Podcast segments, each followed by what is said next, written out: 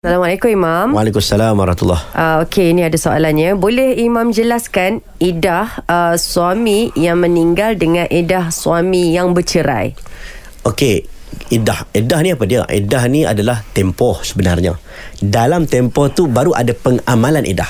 Uh-huh. Uh, antaranya waqarna fi buyutikum menetap dalam rumah antaranya menanggalkan perhiasan dilarang untuk dipinang dilarang untuk bernikah. Okey.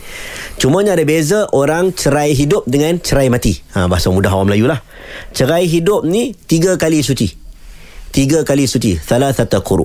Okey kalau dia kena cerai lepas tu tiga kali suci. Kalau lah dia dah menopause, dia tidak boleh dihitung dengan sucinya dia ataupun dia ada sakit yang sukar untuk kena, ketahui tempoh suci haid dia. Diambil dengan tempoh tiga bulan qamariah. Itu iddah orang cerai hidup. Hmm. Okey. Kemudian iddah orang cerai mati. Suami meninggal dunia.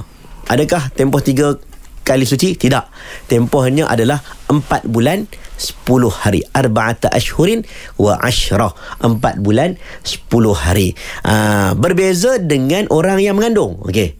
Mengandung cerita lain. Mengandung dia punya iddah dia bila? Mengandung iddah dia bila melahirkan.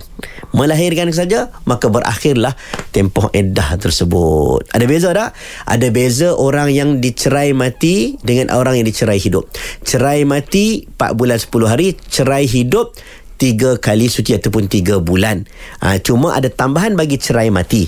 Cerai mati ni dia kena berkabung. Uh-huh. Okey. C- kalau untuk orang cerai hidup ni dia sunat berkabung. Uh-huh. Ha, bukan sunat bukan sunat untuk menanggalkan perhiasan. Tapi untuk orang yang yang apa tu?